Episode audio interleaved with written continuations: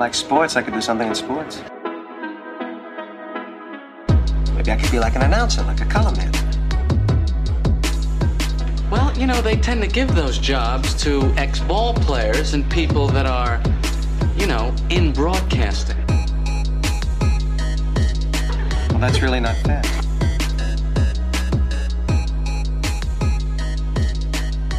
Hello and welcome to a brand new episode of Box and One. I'm Azam Faruqi. Ronald Salgado. Brandon Book in the And for the first time, we're coming to you live on video as well. Well, not really live, it's just we're in front of you, you know. So, the Toronto Raptors are out of the NBA playoffs, uh, losing in Game 7 to Boston Celtics. Um, pretty good season for the defending champions. Uh, seven year playoff run.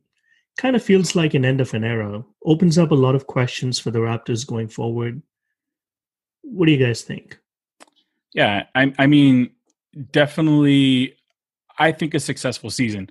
Going into it, um, a lot of experts didn't think that we were going to make it anywhere near this far. Some people, you know, had us eighth. Some people had us missing the playoffs. I didn't think we were going to be that bad, but um, I mean, the fact that we were as good as we were, having lost Kawhi and not really adding much, um, I think it was it, it was a great year. Uh, and I, I said this on Instagram. It just goes to show how far we've come as a franchise. Where you know, in the past, it was just about making the playoffs, and we would celebrate winning winning um, divisions. And now we've come to the point where you know we've won a championship, and it's kind of championship or bust. Nothing nothing more than winning a cha- nothing less than winning a championship is is seen as a success anymore. hmm Yep, I agree. Um, I think a great season. In some ways, it val. You could argue that in some ways it validated the legitimacy of the franchise. This season validated the legi- legitimacy of the franchise more than even winning the title did, because we showed that we can be an elite elite team in the in the NBA without Kawhi Leonard. The Raptors are expected to fall off the map without him, and that didn't happen. Um, I would dispute Azam's earlier comment that it is the end of an era. I don't think it is. I I'm not saying it's an end of an era. I'm saying it feels like an end of an era because with the players involved, you may not see some of them back.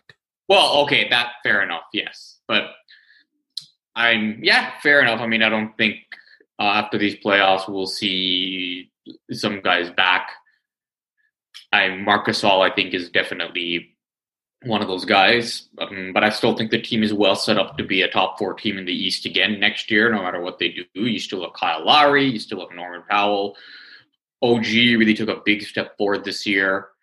Um, Pascal, yes, I'm sure we will get into that in more detail later on. I'm still bullish on him, uh, despite this atrocious playoff run. So, yeah, um, it'll be an interesting offseason because it's not a deep free agent class. There's still a lot of unknowns as to what next season looks like. A lower salary cap. Uh, we got to deal with the situation with the with the free agents. Uh, Fred VanVleet is obviously the of the three, the one that I would rank as the highest priority of the three. And uh, yeah, we'll take it from there. Um, they took care of business today, some business today by, well, I'm sure this was taken care of earlier, but extending uh, Nick Nurse, which was not the surprise, not a surprise at all. It was more of a um, formality than anything else at this point. So let, let's let's not put this off any any longer. I think let's let's talk about Pascal. I want to get into Fred definitely, but um, should we talk about the performance? Like what happened in the playoffs? What do we see going forward for him? I'm still bullish on him. I think it was a pretty steep learning curve. Uh, we saw what some of his shortcomings are. He has he, he you know he he could work on it, and I think Raptors could do a whole lot worse than having him as uh, your number one guy. He's Yeah. definitely not Jayson Tatum. We know that for sure. Yeah, let's just not go back to that anymore. Well, Well, you I'll say no, this. but No, you know, Prime, you, you were you were a little bit worried about the fact that we put that out there and we, we put it into the universe. But like to be honest with you, I, we weren't wrong on it. Um, you know, we maybe made it sound a little bit closer than it actually is. But you know, in in the grand scheme of things, I don't think like this is definitely a learning experience. Um, I, I nobody thought that Pascal was going to come in this season and do what he did. Um, like yeah, we, we expected a, a step a step forward, but for him to actually improve um, to the degree that he did, I think like there's still more in him. And going through the growing pains of being the number one option uh, on a team that's making it to the second round of the playoffs, it's it's not easy. Um, like you know, going back and I, have I've had this conversation with a few other people where I, I mentioned Vince Carter and and some of the growing pains in his first playoffs. I understand that this, these aren't Pascal's first playoffs, but it's his first time actually being the number one option. And you know, when when you haven't, first of all, uh, it's it's the it's the Boston Celtics. You know, it's it's not just a, another team who who who isn't great defensively. The, the Boston Celtics ha- are led by a very smart coach who was able to pretty much scheme perfectly against Pascal. And Pascal wasn't used to getting those double teams. He didn't. It looked like he didn't know what to do once he got the ball in the lane. He was thinking a little bit too much. He was taking too long to make decisions, and you know it, it hurt us.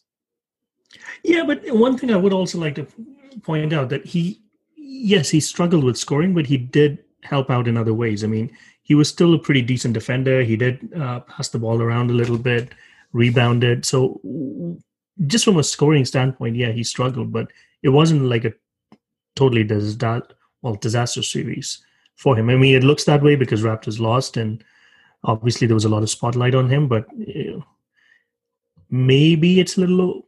I don't know. I don't want to say it's overblown, but there was definitely some positives there as well. He still defended. He still defended yeah. really, really well.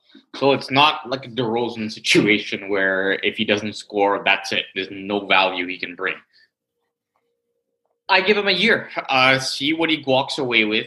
Um, he it's well known that he works out with Rico Hines, and Rico Hines is one of the top player development guys in the world. So every year in LA, he's gone out there.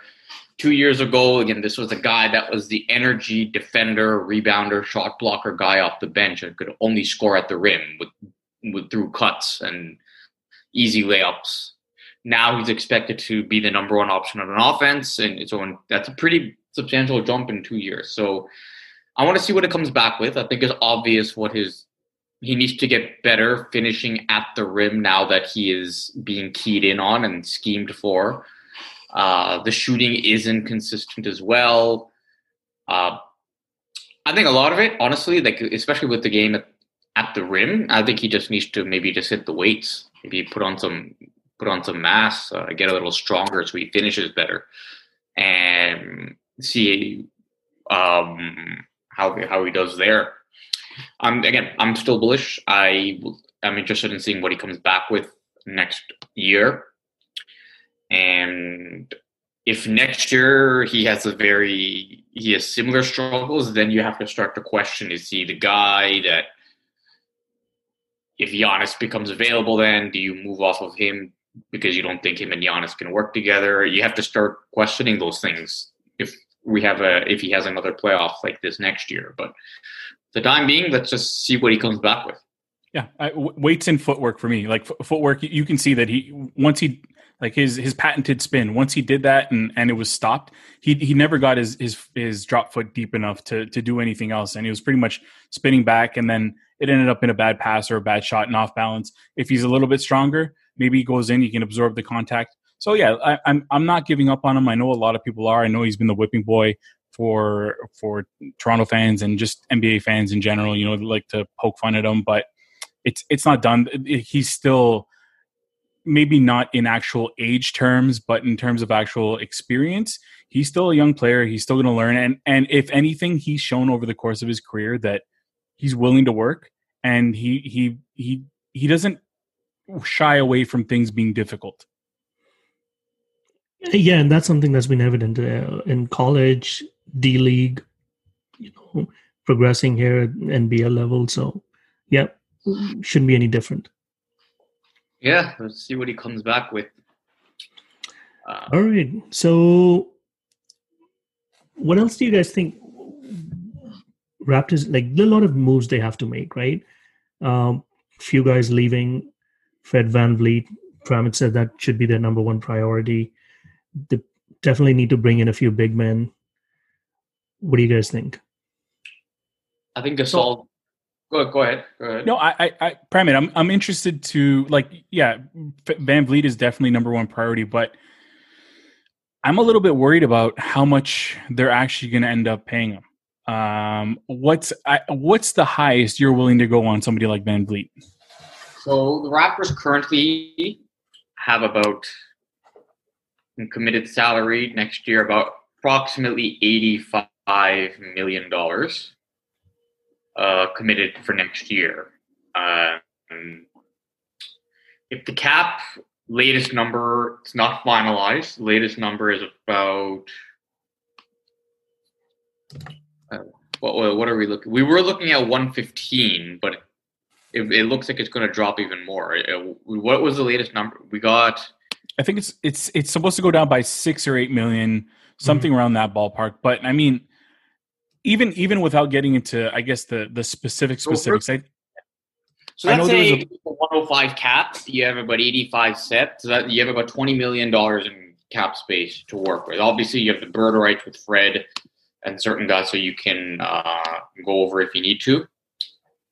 He's at about eight right now. Lowry, you go above 20?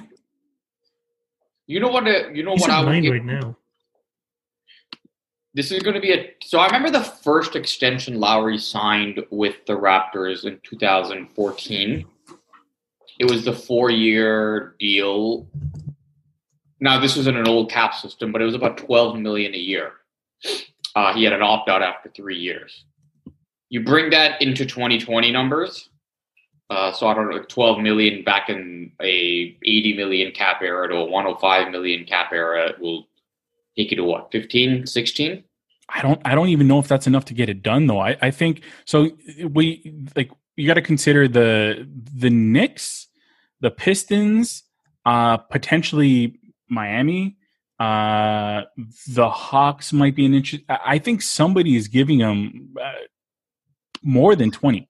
You think somebody's going to give him a max deal? I think so. I think so. Think and, enough. And, yeah. Sorry. Go ahead. Yeah. It, like I, there's somebody who's going to be so desperate that you know Fred is the one out there. We we've both looked at the at the free agent class. There isn't a lot out there. Fred is probably one of the more interesting names. And when I look at it, so I know there's a Blake Murphy article in the Athletic where he, he was speculating how much we could, and this was from early on in the season, how much we could actually give Fred, depending on you know a few things, um, what Pascal's situation is, because I think Pascal's contract escalates if he makes uh, and I don't know if this is going to happen, but like first, second, third team All NBA. Um, so I, I, think he was saying like somewhere around 20 million is what like the, the top end of what we would be able to give Fred. And, I, and honestly, I think if we want to keep him, I don't know if he's giving us a discount. He did say something earlier on in the season about, you know, this is a little bit of a different year. This is a strange year. And he might be willing to go shorter term or accept a little bit less money. But I mean, to be honest with you, I, I think it's gonna it's gonna be at least twenty. Mm. It might be. It might be. Now they have the bird rights. They can go over the cap and avoid the luxury tax. And these are things that we have to look at, like what the the salary situation moving forward. And Lowry made an interesting point at his end of the year um, when he met with the media after Game Seven he basically declared Fred the future point guard of the organization. Yeah, and I love Fred. Um, like I, I was the first one when when the Raptors brought him in to summer league uh, at what Wichita State. Like as soon as I saw the name, I'm like, I, I love this guy because I remembered him when he played against Miami in the tournament. Uh, go Canes! Uh, and like I've I've been a big Fred supporter since he was with the 905, since they brought him up to the Raptors. But there are limitations that he has, and you know, great leader, uh, great defender, but offensively there are just some limitations, and they showed like that that final shot. You you could see it there. Like, I mean, it's one shot. I'm not gonna I'm not gonna judge a guy off off of one shot, but I just think paying him that much money is is a little bit scary. So let's look at the alternatives. if someone offers a max contract uh, to Fred and or more than Raptors and he's gone, what are you looking at? Who do you go after? Dragic. That's an interesting name. Yeah. I'm looking at yeah, looking at point. I think. How old is he now? He's Lowry's age, so I mean, this isn't going to be. He would not be a long term option. Hmm. He would be a guy that you could sign on a shorter term deal. I don't. Who knows what he will take? But because the thing is that you- you could say, oh well, a lot of players aren't going to want to test the free agent. Like this is not a good off season for money because of the uncertainty with what league revenues are going to be. Will there be fans at games? What the cap will be? But at the same time, the next year's free agency is another deep year. So there's still going to be those limitations now, and there's going to be the whole crowding out effect that there just isn't going to be enough money to go around for everybody. So some of these guys, like uh, VanVleet, Dragic type guys, are, this is a their big year to cash in, despite the uncertain economics of the league. So they may not. It's easy for us to say, "Well, a lot of these guys will just take short-term deals and re-enter the market next year or the year after." But it's not that simple. They may just take the guaranteed money out, even if it is a little bit less than they would have anticipated a year ago. Yeah, but and, and that's the thing, right? So you, look at you look at the class and like Dragic is probably the most interesting name, but other than that, you got I don't know. Brandon Knight does does he float your boat or um, like I don't know Evan Turner like not really a not really a point guard but I mean can handle the ball a little bit. Teague like it's it's those types of guys. And even if you go further down the list like it's there's there's nobody who's really going to jump out at you. So I mean I don't know that they're going to get themselves in a situation where they say there's nobody else so we're just going to give them the money because I mean I I don't think the Raptors do business like that. But um it, it might be a year where you know Lowry's your guy. Uh, you give Terrence Davis a little bit more of the ball handling responsibilities, and then you know I, I've I've been looking at the draft, and there there are some interesting names. Um, and maybe you take somebody with with the late first round pick. There there's um, there's a few names that I've looked at. Um, I don't think anybody that's you know that's going to be um, necessarily a, a future star, but you know somebody like a Cassius Winston, a Tre Jones. Uh, it filling the point guard duties. Marcus Howard, if you want to score, which I've been saying that name a lot to you guys. Uh, Malachi Flynn. There's there's a few names that you can get late Or- first round, and, and Marcus Howard. You know you can get them late second round. if you want to look at a shooting guard, uh, if you look at the, you can Joe Harris is a name. Yeah, UFA.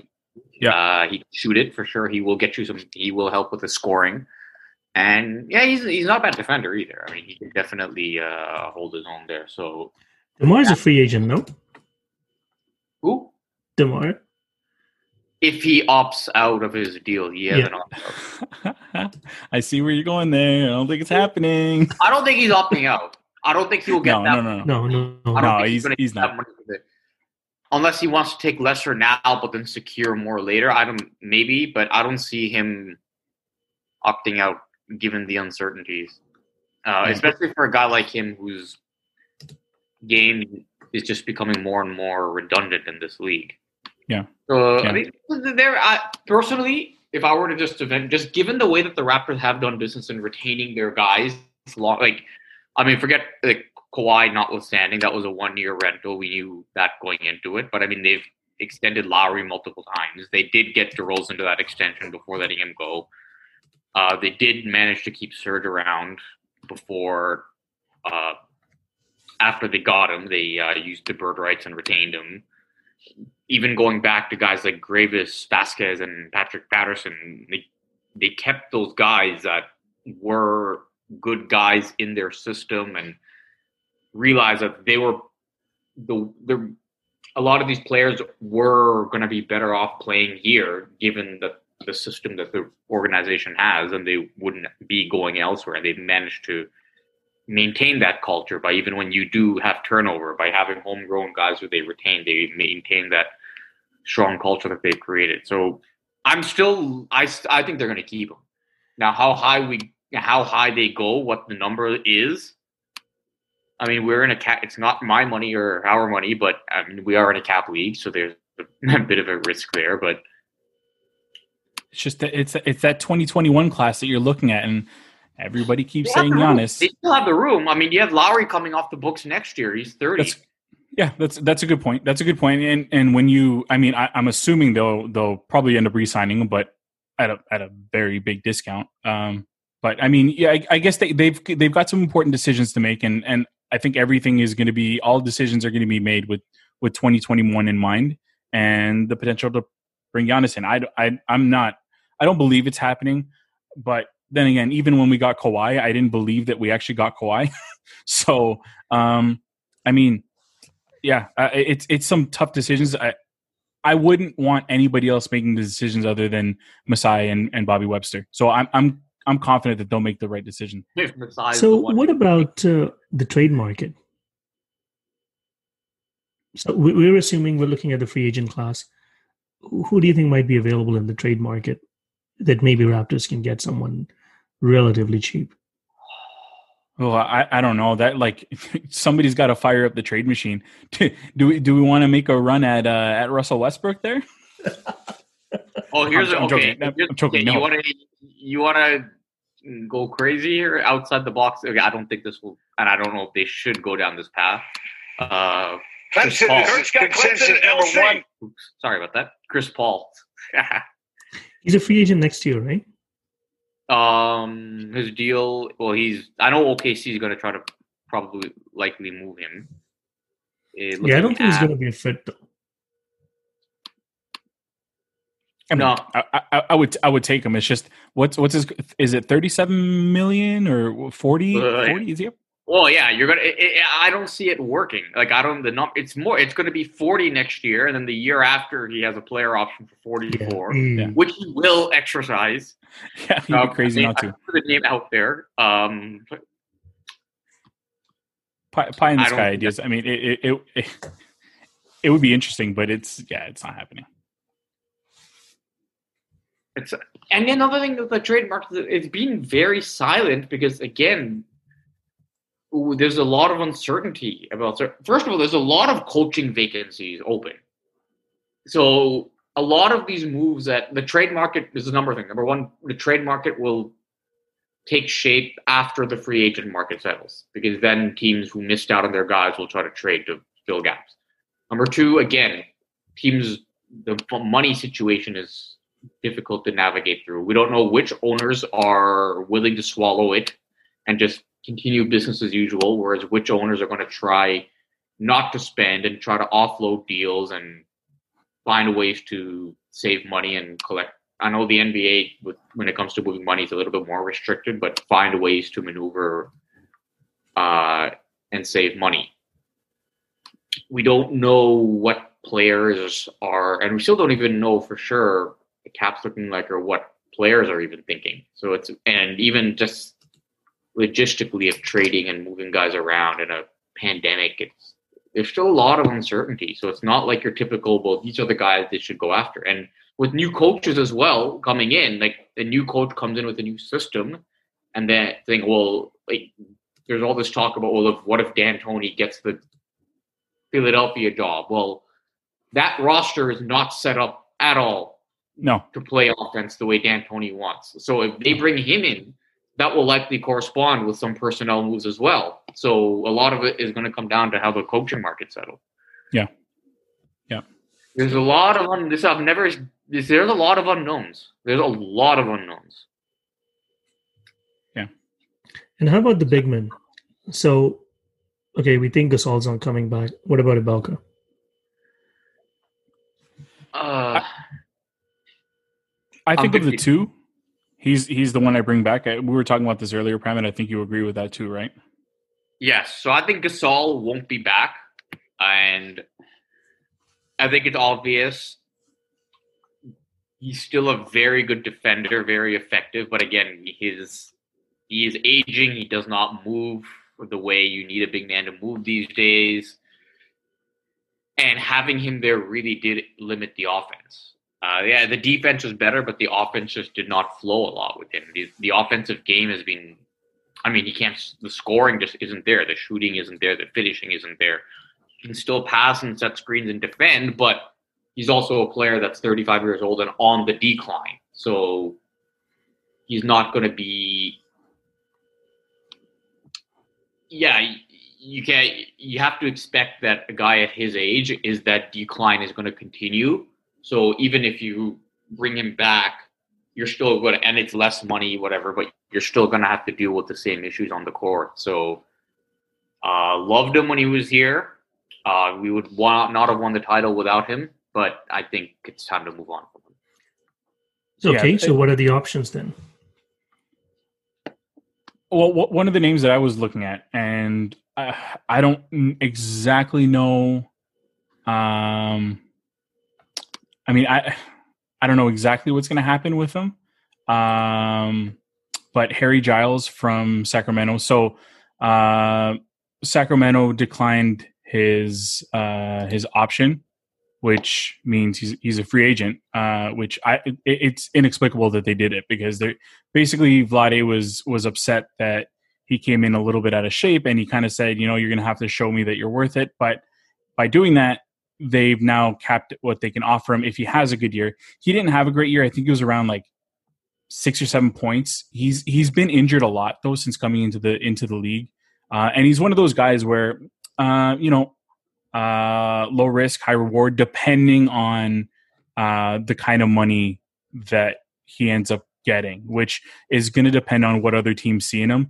He was he was a fairly high draft pick, so I I think there might be somebody who might throw a little bit more money than than than we'd want to. But athletic, big man, power forward. Um, I, I would love to see him here. I don't know if it's going to happen though. Um, and the name that you threw out there was was Harrell. That's a now that's a big long that's a really big long shot. I mean, that's a real long shot. Number one, Clippers have his bird rights. So number two, they as uh, when I brought up the point earlier about which owners are going to continue spending, which ones are going to tighten up, um, tighten their belts a little. Steve Ballmer is not one of those belt owners that's going to tighten the belt a little. Yeah. I, they will. I highly. I think they will retain him. He hasn't played great this round. Jokic has really um, taken it to him, but again, it's Jokic. He's elite. Um, but he's coming off the sixth man of the year. He fits into what they do there. He's a big part of that team uh, in their um, in their system. So I highly doubt he makes it to free agency. However, if you have the opportunity, it's somebody that you have to look at. Again, the cap situation is going to be difficult to maneuver. I mean, you're going to have to deal. You're going to have to, assuming you do retain Fred, you don't know how much room you have to go over that. Uh, Yeah, and- go- and- But ultimately, I still think that the big need and what we what we were missing in the playoffs is still that shot creator. And looking at the class, not a whole lot there. Um, we're we're probably going to have to draft somebody um, to fill that need. And uh, if without addressing that, like I, I think, or I mean, there's always a trade market, but um, that that's the the biggest weakness that I can see that that will help us offensively if we can address it. Because I think we were middle of the pack um, in the league offensively in our in our half court offense, which it's not going to cut it. Uh, we're not going to get very far. The fact that we made it as far as we did and almost made it to the conference finals um, was pretty amazing. That's a testament to our defense and the coaching that Nick Nurse did. But we need a shot creator and we need one badly. So to Harry Giles, one drawback. I mean, he's a four, not a five, unless you, Yep. you could put him at a five, I suppose. Are you comfortable having him in there who can't shoot the three? Or are you? I guess it will depend on what the rest of the roster. So, what are you looking from for a five right now? That's the question, right? So, you knew what you had in um, Gasol good defender, good passer, but you struggle with the offense. Now, do you sacrifice some of that for offense? And I mean, who do you have available in centers? Like, I think it's Andre Drummond, Mason Plumlee. Like, those are your top guys in free agency right now. Yeah, I'm not touching Drummond. So Uh, I think Drummond I has a player option, if I'm not mistaken. Which or d- Does he? was that this year? I don't think he does. I don't think. I think it was last year. Okay, uh, yeah, maybe maybe I just saw it wrong then. But yeah, I I, I don't. I, that, that those two don't really. I mean, Plumlee's not bad. I don't. I actually don't mind him. Um, but for me, what I would be looking for from a center is somebody who you don't need to run anything through. Uh, so it would be very different from the way you use Gasol. You're not you're not running any offense through him. Um, what I want is somebody who can set a pick and somebody who can dive to the basket. Um, and then what you're going to have to end up doing because there's going to be some touches available. So OG had some ridiculously low usages here, and he did a lot with with what he what what he was given. I think some of the usage is going to go over to OG. Mm-hmm. And and there's still the option of running the the small lineup that they were running, where you have uh, Pascal and OG at the four and five. Uh, one now, one to go back to Harry Giles. I mean, I uh, obviously I think a lot of these numbers you take with a grain of salt because it's a byproduct of the system and the players around them. But in terms yeah. of defensive real plus minus, now this is a this is ESPN has him ranked with it considers him a center, not a power forward. Mm-hmm. He was the he had the second worst defensive real plus minus among centers in the league. Again, the Sacramento was not known to be a good defensive team That's at all. Say, yeah. It's a byproduct. A lot of these numbers are a byproduct of the system, but second worst. That's my thing because the Nick Nurse sets this standard as if you don't play defense, you don't play at all, and I'm sure they'll have to. He will have to like look at finding a way to balance things out, but I don't know if he. I mean, he's young and there's upside, so that's a good thing. And Raptors have a great player development system here for sure, and they've uh, developed a ton of guys over the years. And I, so I mean, he's a guy that he would be a project if you bring him over. But I don't think he's the guy that you'd bring in and he's in your rotation immediately.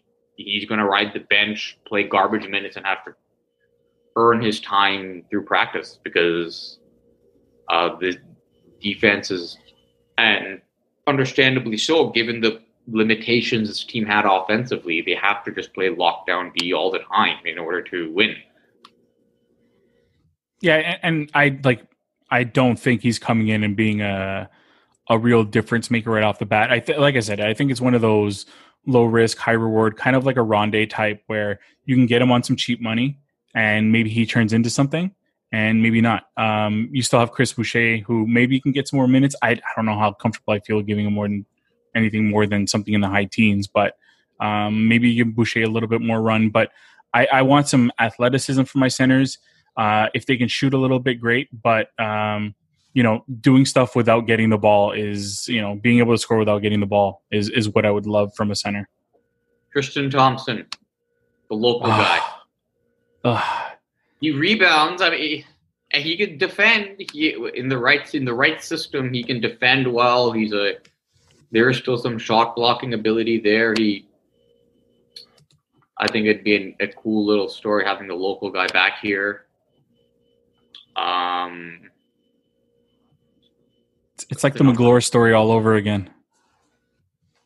Well, you're a little younger than Magloire was. yeah, yeah, yeah, yeah. No, no, no. I, I have that hatred built in from from when he was with Cleveland, so I, I don't think I'm ever going to lose that, even though he's a Toronto guy. The Toronto guy, but I mean, he went down the Kardashian path and wore for a coat, so that I'm kind of not a big fan of that. But uh, that that aside, he's an interesting name. There were rumors. I think back in December, there were some rumors out there yeah. that the Raptors were looking at him, and the Raptors squashed that. Obviously, nothing happened at the trade deadline. I wonder if he is he a guy. I mean, he's gotten his big money deal already, uh, so I don't. I mean, who knows? I mean, obviously these guys want to make as much as they can. So I, I, I don't know. Like that's another name that that's a consideration. Uh, he'd be an interesting guy because he, he, he would fill a lot of that. He could finish at the rim. You could law, send him lob. You can he he can defend uh, he, with the right. He definitely fits what I would want. Yeah.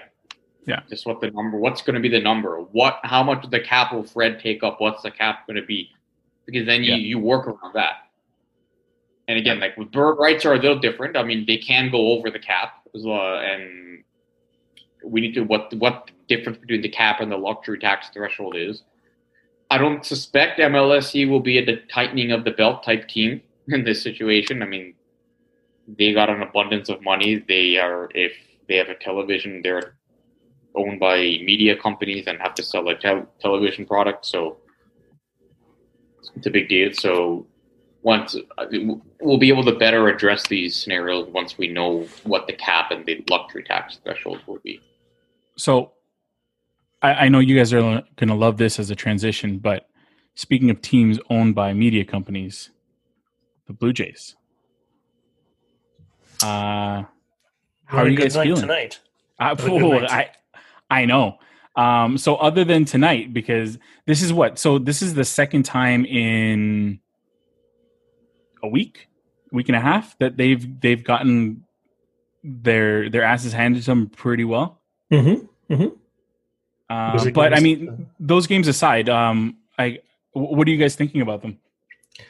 I think they're still hanging in there. I mean, they haven't had a really bad stretch. Uh, uh, still four and a half games out of the first place. Uh, I don't think they'll catch up to Tampa with, based on the number of games left. But um uh, I think uh, they could very well be second in uh, AL East. Um, but uh, Notwithstanding I- the I- final score today, yeah, I mean, bad game, terrible. But um, overall, I, I'm I'm pretty hopeful. I think I, I think they're playoff bound this year. Did Yep. did today's game drop them out of? Uh, they were in fifth, right? Did did it drop them down?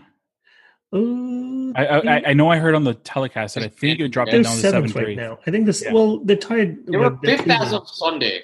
Yeah. After the win against the Mets. Well, here's the thing: they'll always be either that or seventh, right? Because the way rankings are set up, because you have the two from each division first, right? Right. So Do you guys think Derek Fisher needs to go for a far, far away? Did you have you did you see what what happened today? no, I did not. I saw that uh, Walker trending on Twitter and not for good reasons. It's What happened? bad. What happened? I Oh, didn't see. it. he missed some very catchable fly balls. Like awful. Like he was it was to the point that even Mike Wilner says tweets Derek Fisher owes Taijuan Walker a couple of Rolexes. So is that so? Was it worse than his first miscue where the ball just hit his uh, face when he first came on last year? Remember that? Was it worse than that? I, I, I, I gotta see. I, I didn't see what happened. So I, I saw a little bit of Taiwan getting uh, pounded in the second inning. I think it was. Maybe I turned it on the first inning. I didn't. I like. I didn't stick around. And honestly, once I realized around the third inning that I was missing the Heat and Celtics game, so I ended up changing it. I think by the time I changed it, it was it was like 13, 13-3 because Lourdes hit uh hit a two run homer. I, I figured I'm I'm okay to miss the rest of the game because I didn't. I, mercy rule should have been in effect again. Yeah, but that's that's the thing about mercy rule. Even that comes after five innings. This was bad by the third. Oh, and it's Derek it shouldn't have happened. Taijuan Walker gave up seven runs in this game. Uh, so seven runs were charged to him. No, one it was one run charged to him. Well, that's kind Well, of dumb. seven runs, one earned run. Yeah, so that's that's that's a whole other level of dumb. So Oh my goodness! Like, and then like Shun Yamaguchi. Ooh, he's been pretty decent. Like after his first couple of disaster starts, uh, he's had a couple of rough outings recently, but overall he was pretty solid. yeah. In between, Well, after today, he has an ERA of six point six five and a WHIP of one point five two. well, one thing you've got to remember about the season, ERA is going to be really wonky for a lot of lot, yeah. pitchers. Yeah, I mean, Not many of them will throw more than 20, 25 innings, right? So one bad outing will ruin the ERA for them. So you got to keep that in mind. So Yeah, what I wanted to ask about too is uh, the the whole since we haven't like this is our first episode and I think in a week and a half we're a little bit off schedule now. Um, the the whole Tanner Roark fiasco, um, where you know he got pulled before the the third time around the lineup. Uh, had some words for for Charlie Montoyo. Uh, you guys agree with them? You guys you guys understand why they're doing what they're doing? Um, and are you guys worried at all about how much they're taxing the pen? So here's the thing, right?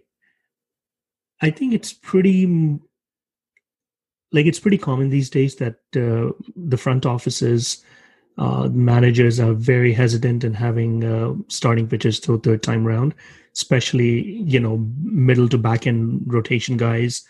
Uh, the numbers dramatically are worse off uh, when they're facing the guys third time around. So I, I see the logic behind it.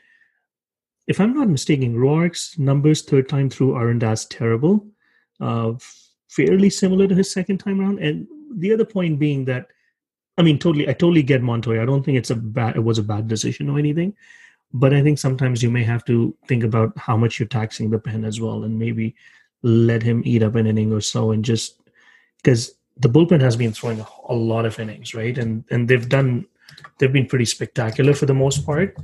Uh, but uh, there was a point that they were just running on fumes, and I think anytime you have a starter being able to throw in a seventh inning in this like this particular season, um, it's worthwhile looking and like you know pursuing with it. Yeah, yeah I think I I agree. Uh, I I keep in mind that I grew up watching guys like Halladay and my I love watching these the Kershaws and the Verlanders just destroy. Yeah, but we are talking about Tanner Roark with no disrespect. Yeah, Tanner Roark isn't that. He, he's not at that level. I, I agree. So the and I'm all for analytics. If I do think baseball has gone a little bit overboard in that one direction of it, and it, as we've talked about, it's made the game less fun. I don't blame Roark for being mad. I mean, the guy's a starter. He wants to go inning. He's thinking about his own career. He's on a after this year, he has one year left on his deal. You, you want to show that you can have the opportunity to, to go through lineups three times. So yeah, like they have, he has a, he's incentivized to have those opportunities. I get the Jays perspective, short season. Every one win is like three, really. So I get why they're doing it. I do worry about the bullpen at times. They've done thrown four, fourth most innings for any relief staff in all of baseball, and they also have the highest WAR. So it's not as if a lot of these guys are coming in and doing a mop up job. They're they've actually been lights out. Like the probably the biggest reason why the Blue Jays are in the position they are today is because of that pen. And mm-hmm. I mean, yeah, have a couple of guys coming back. I mean, Giles is back, so obviously that helps uh, even solidify it even further. But yeah, that's the only thing, right? They haven't had too many starters, uh, even starting the seventh inning. So, well, I, I saw I saw a stat that um, the starters are averaging four point one innings, um, and I think they're so Tanner Tanner Roark. I think his his, his OPS was um, against him was was seven ninety. I think the third third time through the lineup, and like second time was like 770, something like that. And I think for the the starters as a whole, I think it was actually plus like it, it was over it was over 1000 um so i mean T- tanner might not be necessarily as bad as the rest of them but I, like I, I i get a little bit concerned about how much how much they're they're they're putting on the pen. But yeah like you said it's definitely the reason why they are why they're at where they are. Um, and like you said, they're getting some help coming in. And I think, if I'm not mistaken, is Pearson going into the pen when he comes back as well? Yep. yep. Yes. So there's more help coming, even more. Oh, absolutely. Uh, Jordan Romano, if he comes back. Right. So, I mean, the pen's going to be pretty strong. And, I mean, which allows you to shorten a game in a playoff for sure. But uh, when, you know, you're playing regular season, you've got to remember that you can't just optimize every single day because the guys you know, you, you can use Giles six days in a row or five days. Yeah, like, and I know, think you, now I would argue, as Charlie Montoyo would say, well, this is not a normal regular season. Well, that is fair. Like, that is a fair point. So we need to just bank these wins because you just it's not like May where you can argue, well, you know, we still have four months to go. We're this is a marathon, not a sprint. This yeah, and, and, and you, you're right. And the conversation we're having is, I think, a bit of a moot point because you only have 13 games left after today. So you pretty much at the end of the line. So this is a point where you just do whatever you can to get into playoffs, and you know you just take it from there. Um, I mean, they've thrown the least. I think the third fewest innings uh, the starters, Blue Jays starters, have thrown this season. So obviously, um, it doesn't seem likely that that's going to change. Yeah.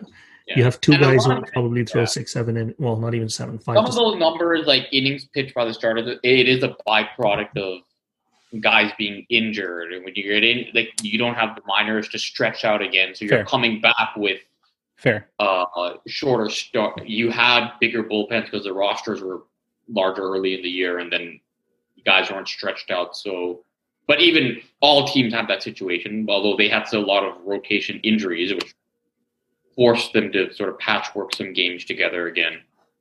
I don't think this is how they would manage in a 162 game season. I think in a 162 game season, if your bullpen is the best part of your team, you're probably not making the playoffs. You have to get, except like they're, the one off where you had like those Kansas, the Kansas or that uh, you remember that uh, I think it was like six or seven years ago. Baltimore had that crazy bullpen, and they had they won like gazillion number of one run games. They had, yeah, they had that, and they had just enough offense. Yes, They had, a, I mean, they weren't a bad. They were actually very similar to the Jays, like a heavy home run hitting team. Mhm. Uh, because I, I think, as we know, like relievers' performances fluctuate like crazy year to year. So, I mean, I think it's amazing that they're gonna even they're gonna get into the playoffs and all that. Um, I don't think the way that this team is set up is a sustainable model for a 162 game season because it is very bullpen heavy, and they're also relying on certain guys that don't really have careers of being elite relievers. I mean, they're good relievers; they have velocity, they're being used effectively, uh, but it's not uh, the like a sustainable model. Usually, this is the self-sustaining organizations always have good lineups and good starting pitching because bullpens Yep. are just. Too, like even Kansas City, as great as that gauntlet was, they had a two-year run, you know, 14 and 15, where they went to the World Series back-to-back Correct. years and then declined. Like mm-hmm. guys got relievers got hurt, it fell apart. So, I mean, not so. I'm not going to say like this. This is the now the norm moving forward. They're going to have to still expect their rotation and their lineup to take a step. The lineup has started to take a step forward. Their young hitters have to come up a level, and the rotation as well, which I think they will next year.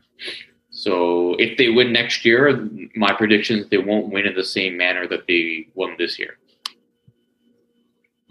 I agree. But the other thing, uh, the one concerning piece I would say for the Jays is that, you know, some of the guys who went on a bit of a hot streak, kind of coming down to earth a little bit. So you're starting to see, you know, you know what you call regression to the mean, and you know, I mean, you people get a little more excited about Randall Grichuk. He is who he is, right? We all knew that. Uh, Hernandez has been hurt, and we don't know when he's coming back. So I mean, the offense potentially could struggle a little bit. That's one area of concern I do have. Um, it's great that they have Bichette back, uh, Biggio top of the line, decent option. Vlad has not been great so far this year. Um, so I mean, if, if I would have one concern more than the the starting pitching, sorry. Vlad has been better since August. Yes, Like, absolutely. For sure. July. Yeah, but Well- he's been consistent, right? I mean, He's not. I mean, yeah, he's hitting for average and all that now, but I mean, he's still putting the ball on the ground too much. I mean, we want to see. I want to see this guy pound the ball, like drive it, like six home runs. Yeah, like even right now, I mean, it's 300, like 321 on base, right? So it's not nothing spectacular. So again, expected a very young bit more. guy. Yeah, me too. I would have expected more, but young guy, okay, you got to give him a pass. He succeeded at almost every level, so there's no reason that he wouldn't. But I think, man, he's got to start hitting the ball in the air. Like he needs some Pat Tabler level coaching. well, hit the ball in the air. Something's going. Yeah.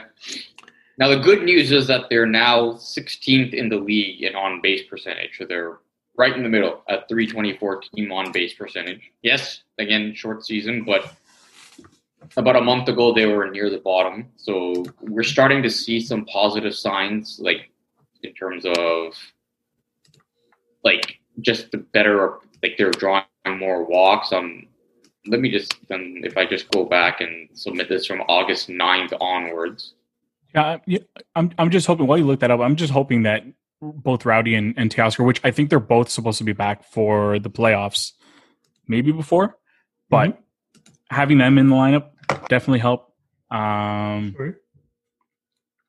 but like saying that about Rowdy, like I, I didn't I didn't think he would he would have as good a run as he did. What was it like a, a good two week run, which is like an eternity in this in the, in a shortened season. Yeah, and he was like he was red hot, right? So uh, definitely they're missing his bat as well. But I see big improvements with Alejandro Kirk coming in, like you know that big power bat. Hey, I, I told you guys I'm I'm looking for that rookie card. So if any of our listeners have an Alejandro uh, Kirk rookie card for for a cheap price, I will take it off your hands. Um, I, I I don't know I don't know if it's the if it's the stockiness, um, but I'm I'm I'm hoping he does well. Um, like it- they weren't getting much offensively from their catchers to begin with.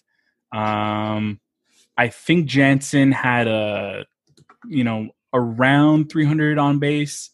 Um, I don't know. I Joseph and McGuire. I don't think really did anything. So I, I'm I'm just excited to have somebody else in there, and I know he's been doing a lot of work defensively. So hopefully he can get up to par there. It's just the, the one thing that I've always wanted is is I love catchers with with great arms.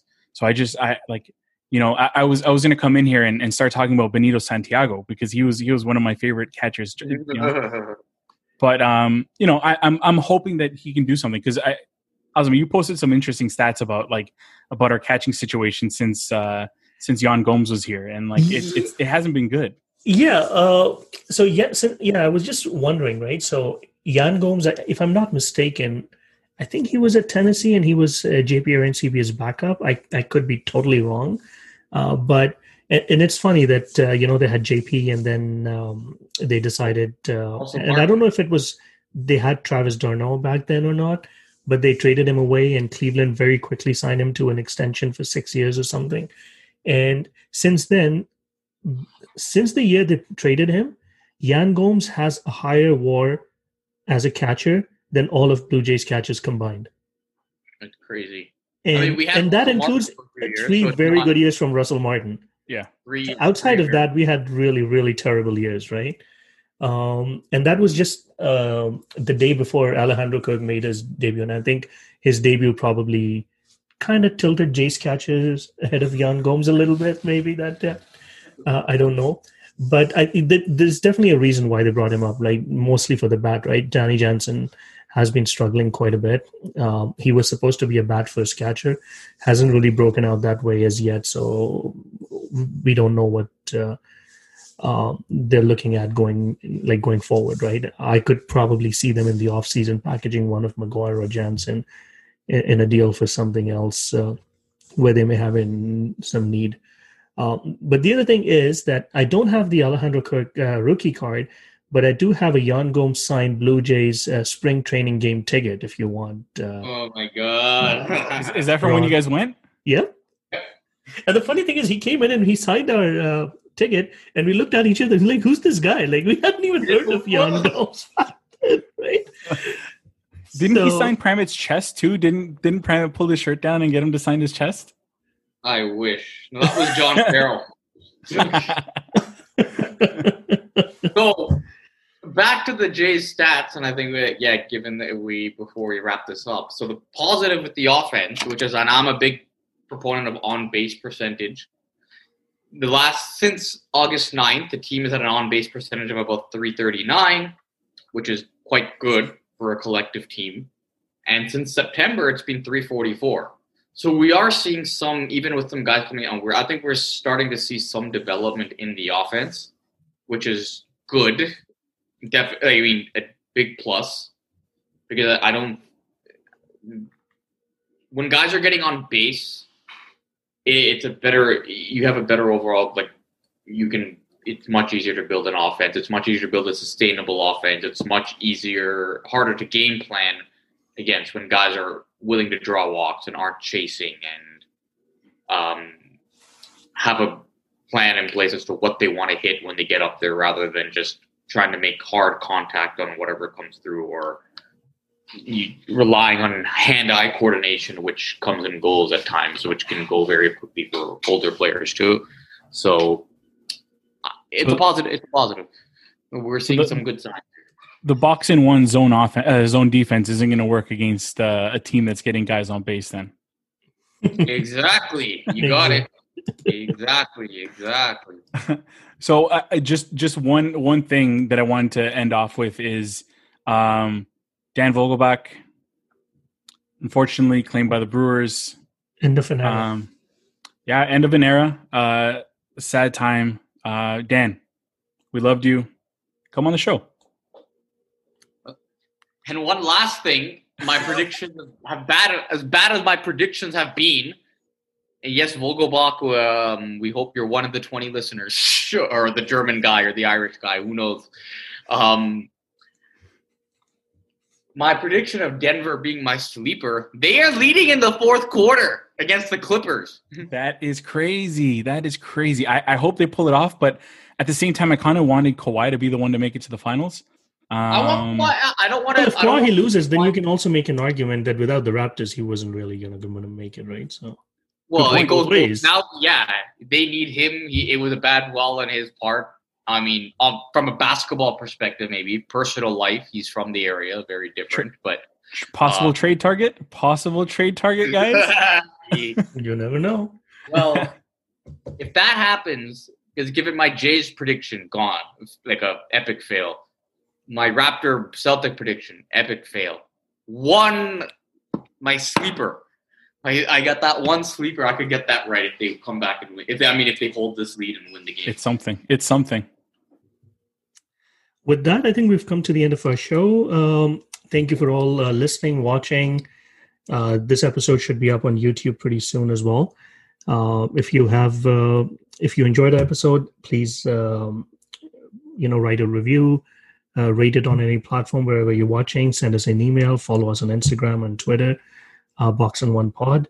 We'd love to hear from you again. Once again, our German, Irish, even we have some uh, audience in California, Virginia, Ohio, and Texas which is very very interesting so we'd love to hear from you guys Ohio, and Texas, and Virginia.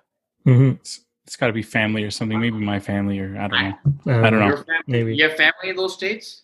Uh, uh, maybe I don't know. I don't know where they are. They seem to have moved around, so maybe. Yeah, I don't know. I got nobody down there. What about you, Azim? i don't i have a few in california but i don't know i mean uh, hey whoever's listening thank you Yeah. Thank you. Thanks, that. guys. Have a good night. Global Appreciate the brand. downloads. good night bye guys Thank you. Bye bye.